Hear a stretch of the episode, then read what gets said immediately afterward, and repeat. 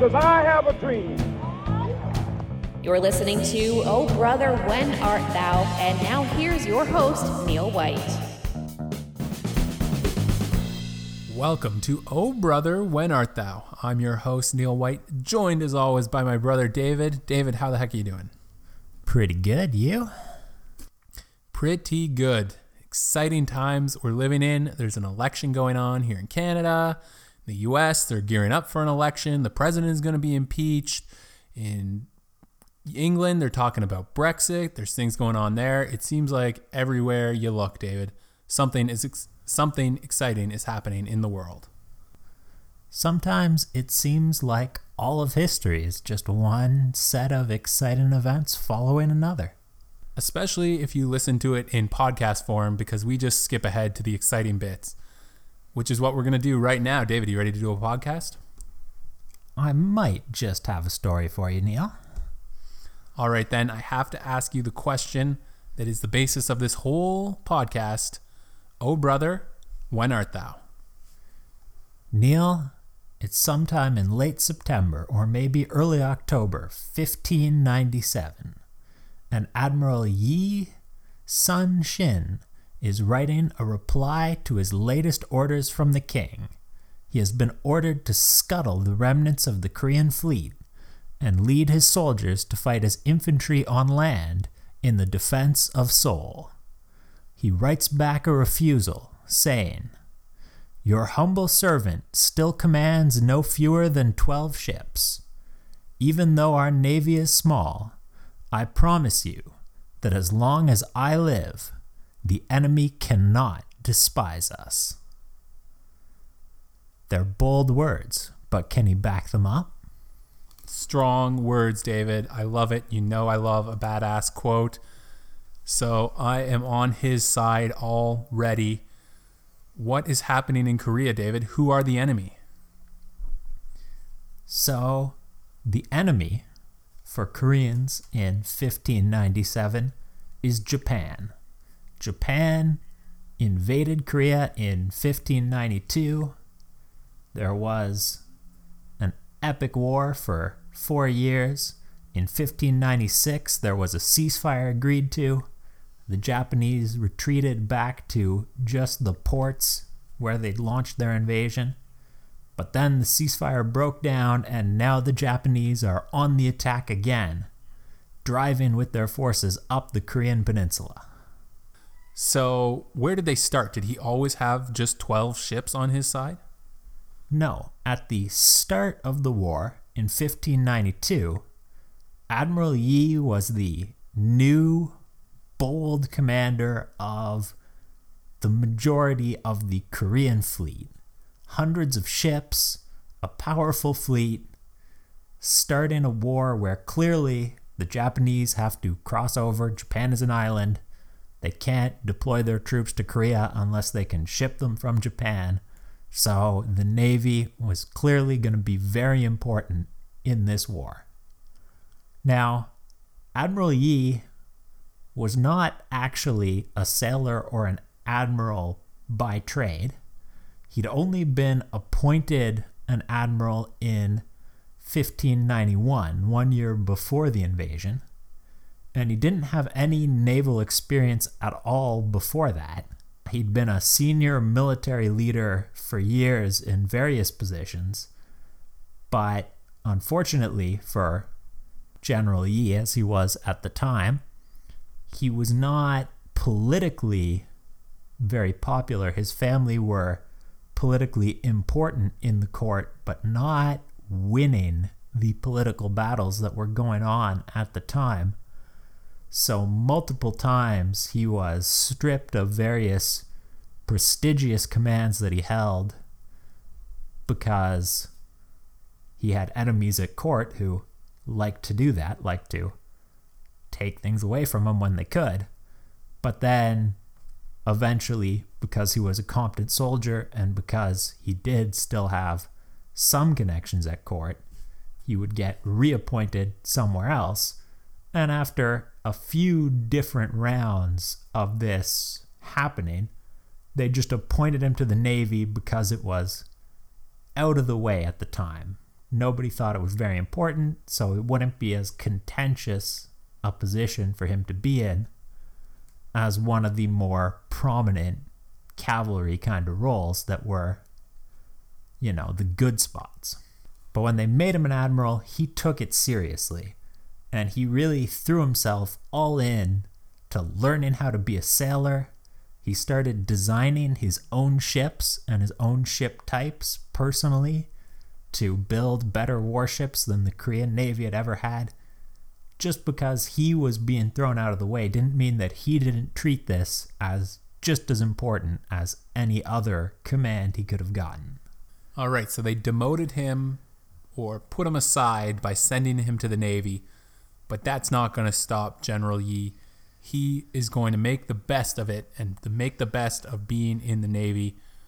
I like that, David. I like that sort of gumption. I'm I'm really on board with this guy so far. So just one year after he gets put into the Navy, he now has to fight a war against Japan. He now has to fight a war. And in the opening campaigns, he proves to be, in a word, brilliant.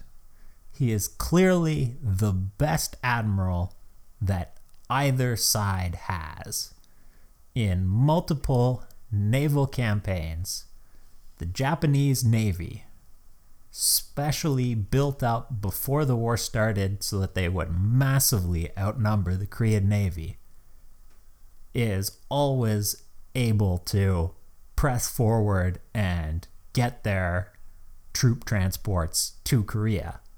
But in battle after battle, Yi manages to pick off small, isolated elements of the fleet or unescorted transports and destroy them, ship after ship, never losing a single ship of his own, but destroying over the years hundreds of Japanese ships becoming such a thorn in their side that the Japanese begin launching special missions just to take him out. And every one of those missions fails. And he got this good, David, in just one year by applying himself to a job that he never really wanted, that nobody thought was a good job. Exactly. So you would think that everybody would love him and it would be like, great, let's have him be our admiral all the time and not worry about it. Yeah, it sounds like he should be a national hero. But actually, to the Korean high command of the time, to the king especially, there's an issue. And the issue is that their armies on land keep on getting crushed. In battle after battle, their land troops are no match for the Japanese samurai and the Japanese musketeers, who are all experienced, battle hardened warriors. I should mention at this point that Japan has just ended decades of what are known in Japanese history as the Sengoku Jidai, the Warring States period, a period when various samurai clans battled for dominance over the nation. And so the Japanese have an overabundance of extremely experienced troops that the Koreans just can't match. So, in battle after battle, the Japanese are driving forward, and as the news of these victories from the Navy picking off Japanese ship after Japanese ship come, what the king starts asking is why can't Yi face the main Japanese fleet? why can't he just stop these transports instead of just nibbling around the edges? Okay, David, I'll take the bait. Why can't he? Well, the issue here is the massive overmatch between the size of the navies. Yi has better ships. He has personally designed the turtle ship, as the Koreans call it, a ship that is both maneuverable yet also very heavily built so that it is very difficult to sink and covered over uh, with a deck on top to protect its crew from Japanese archers. That is also, and this is the important bit, built with very heavy, powerful cannon that no one else in Northeast Asia of the time can match. And these are one of the keys to his success. He designed this ship and he uses it very well to sink Japanese ships at range, while the Japanese train to board, to put their troops onto enemy ships and seize them, and they can't match these cannon based tactics. Their only hope is to try and rush the Korean ships with a much larger number of ships and then get troops, get some of their ships to get through just through sheer numbers. But because he always avoids a main action and always keeps his maneuverability, they never get their chance. So, can Yi explain this to the king, David? Is this going to go over well in the high court, or is he going to have to fight the kind of battle that the king wants him to fight and the Japanese want him to fight, but he doesn't want to fight? Well, at this point, something new happens.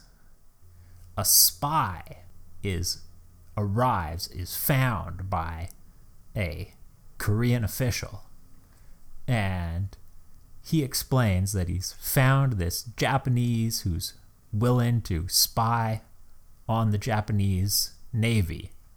And this spy has reported that the Japanese Navy is going to be in a certain port at a certain time with their guard lowered for very specific reasons. And with that information, this official, who happens to be also a naval commander subordinate to Yi, has drawn up a plan for how they could pull off an ambush and destroy the Japanese fleet. And the king loves it. So he orders the admiral take your fleet and execute this ambush. It does sound, David, like a great opportunity that has presented itself to them. So Admiral Yi looks at the plan and he refuses it flat out.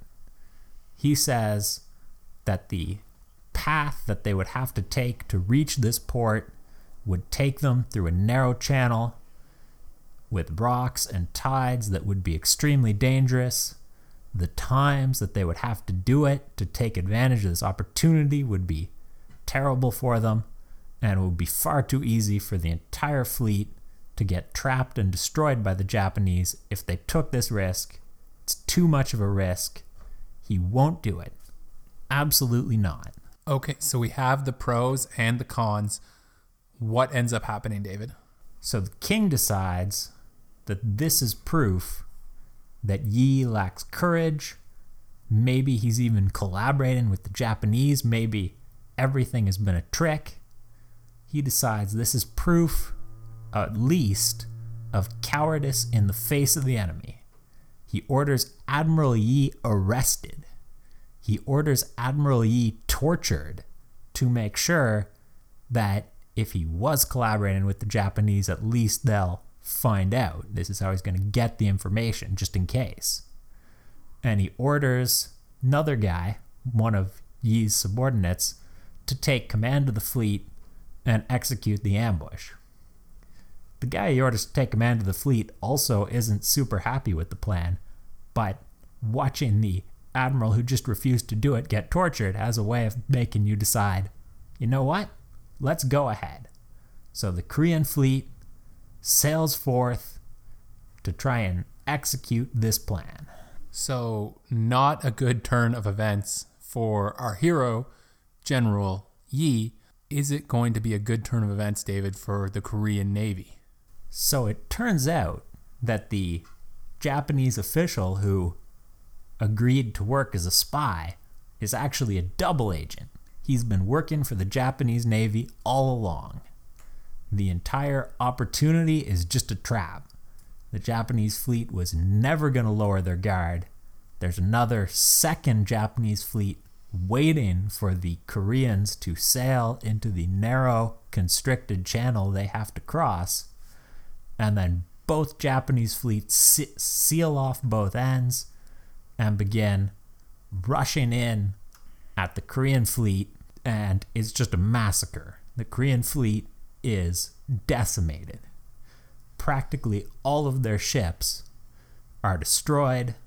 The ones that manage to break out using their superior cannon are scattered and flee across the length and breadth of Korea just looking for somewhere safe to land.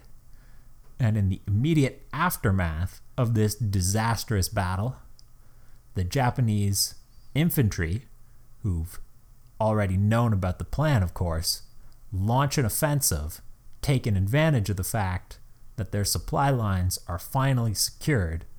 No one can raid their supply convoys anymore because the Korean Navy, from the perspective of the Japanese, is to all intents and purposes gone. David, it just goes to prove that if it seems too good to be true, it probably is. And what a disaster for the Korean army. They fell right into the Japanese trap. It just really couldn't have gone any worse, David. Uh, But if you wanted to make matters worse, they tortured their star admiral. So, how are they going to turn it around here, David? Is it possible for the Koreans to turn it around? Well, this takes us back to where we were at the start of the podcast. 1597. 1597. The king releases Admiral Yi. He says, Well, you're back in charge of the fleet now. And Admiral Yi goes out to try and muster as much of his fleet as he can and see what can be done about this turn of events. And then the king finds out that the Japanese armies are pressing on the city that in the modern day we would call Seoul. And it's the capital of Korea, even at the time. And the king says, okay, there's not enough time to create a new fleet. Admiral Yi, just scuttle whatever ships you've got and bring all of your crews back so that at least we can use them as infantry in front of our capital. And David, just tell us one more time what does General Yi say to this direct order from the king? remembering that he has only a very short time before been tortured for failing to obey a direct order from the king, his response is Your humble servant still commands no fewer than twelve ships. Even though our navy is small, I promise you that as long as I live, the enemy cannot despise us. Boom! So, David, what is he going to do with just 12 ships? So, it's time for him to make a plan. And his old plan of convoy raiding that he was doing before he left command of the Navy is not going to work with just 12 ships. But the situation's changed for the Japanese too. Now they need to supply their troops in this all important push on Seoul. And to do it, they want to transfer their ships all the way around the Korean peninsula to the other side of the peninsula because that will get them closer to the city and allow them to deliver supplies to the fighting troops near the front line, which is what they need to do. So, Admiral Yi realizes that on this long journey, there's multiple spots where they're going to want to sail close to shore in places where he can intercept them. So he draws up a plan, carefully weighing all the options. He draws up a plan that takes very specific use of the currents of the constricted channels that abound in the Korean coastal waters and of the capabilities of all of the ships, all of which he knows. Because he designed them. Well, this is a fun bit. He personally designed the turtle ship.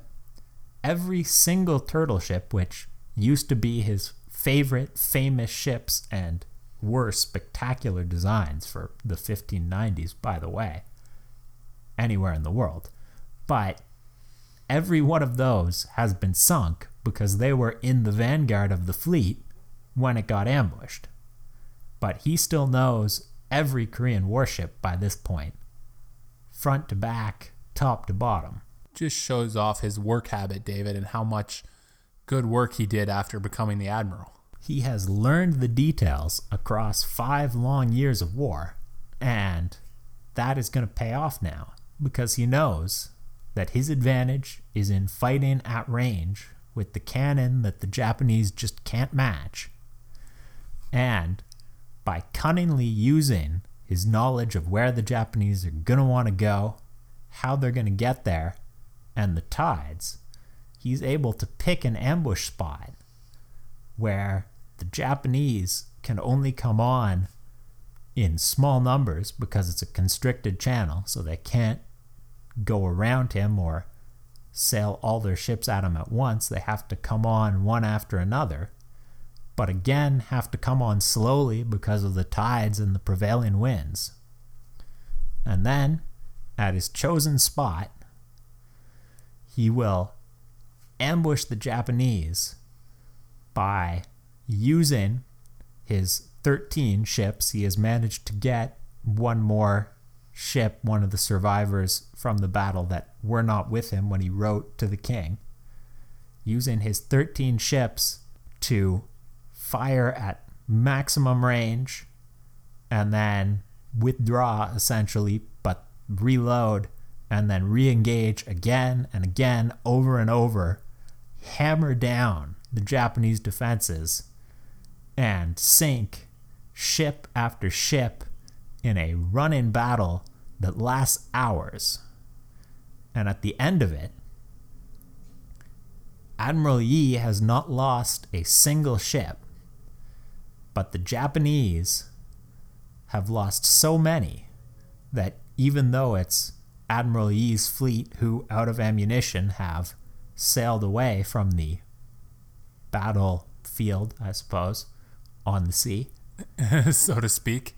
Nonetheless, the Japanese are unwilling to keep on going to Seoul as they had planned, and they stop the convoy to resupply the Japanese troops pushing on the Korean capital, which stalemates the fighting on land and turns around the entire thing from the capital almost certainly going to fall to a brutal stalemate in front of Seoul.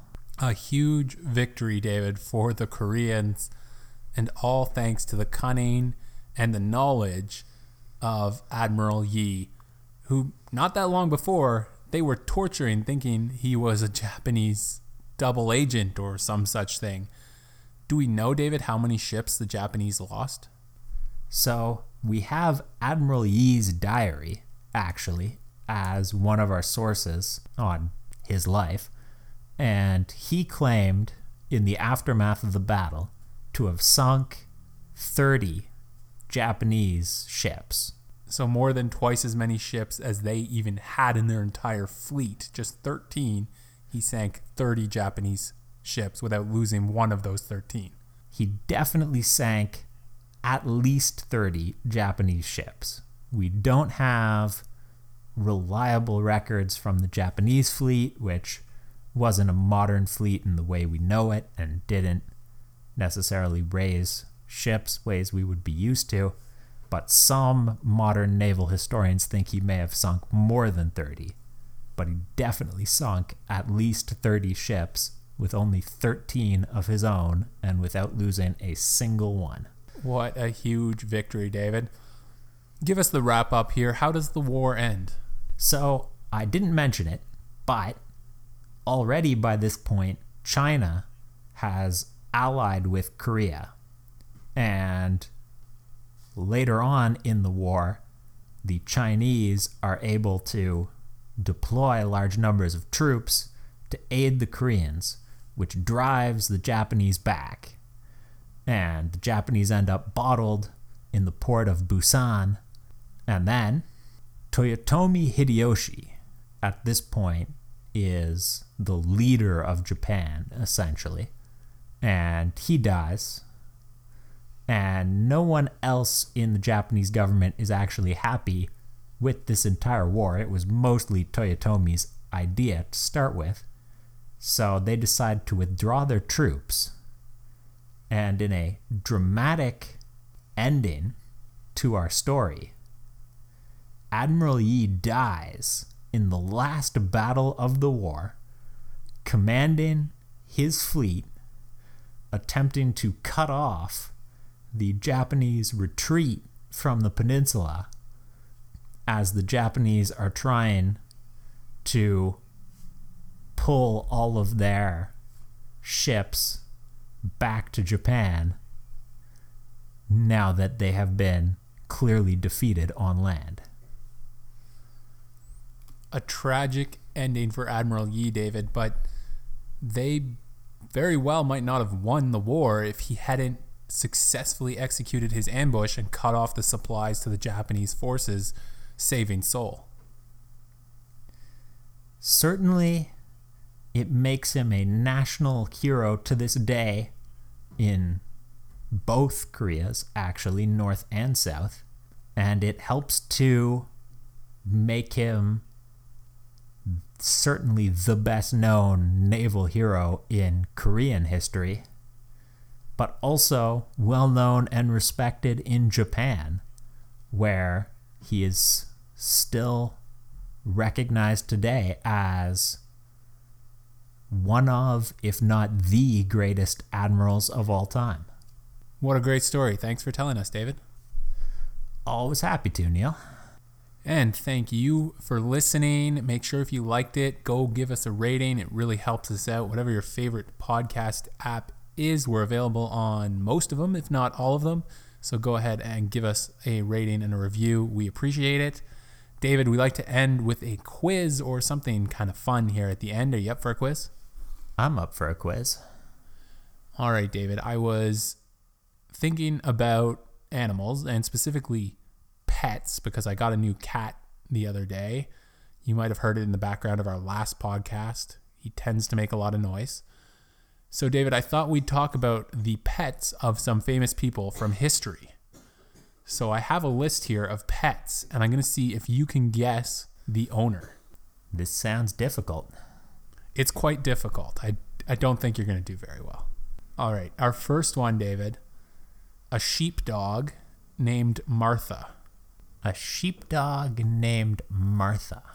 Yes, it belonged to a very famous British. Should I should I say the occupation? I'll say a very famous British musician. Whew. British musician who owned a sheepdog named Martha. Perhaps I'll guess Arthur Sullivan. Well, David, if you're familiar with the Beatles' White Album, you may remember a song titled Martha, My Dear.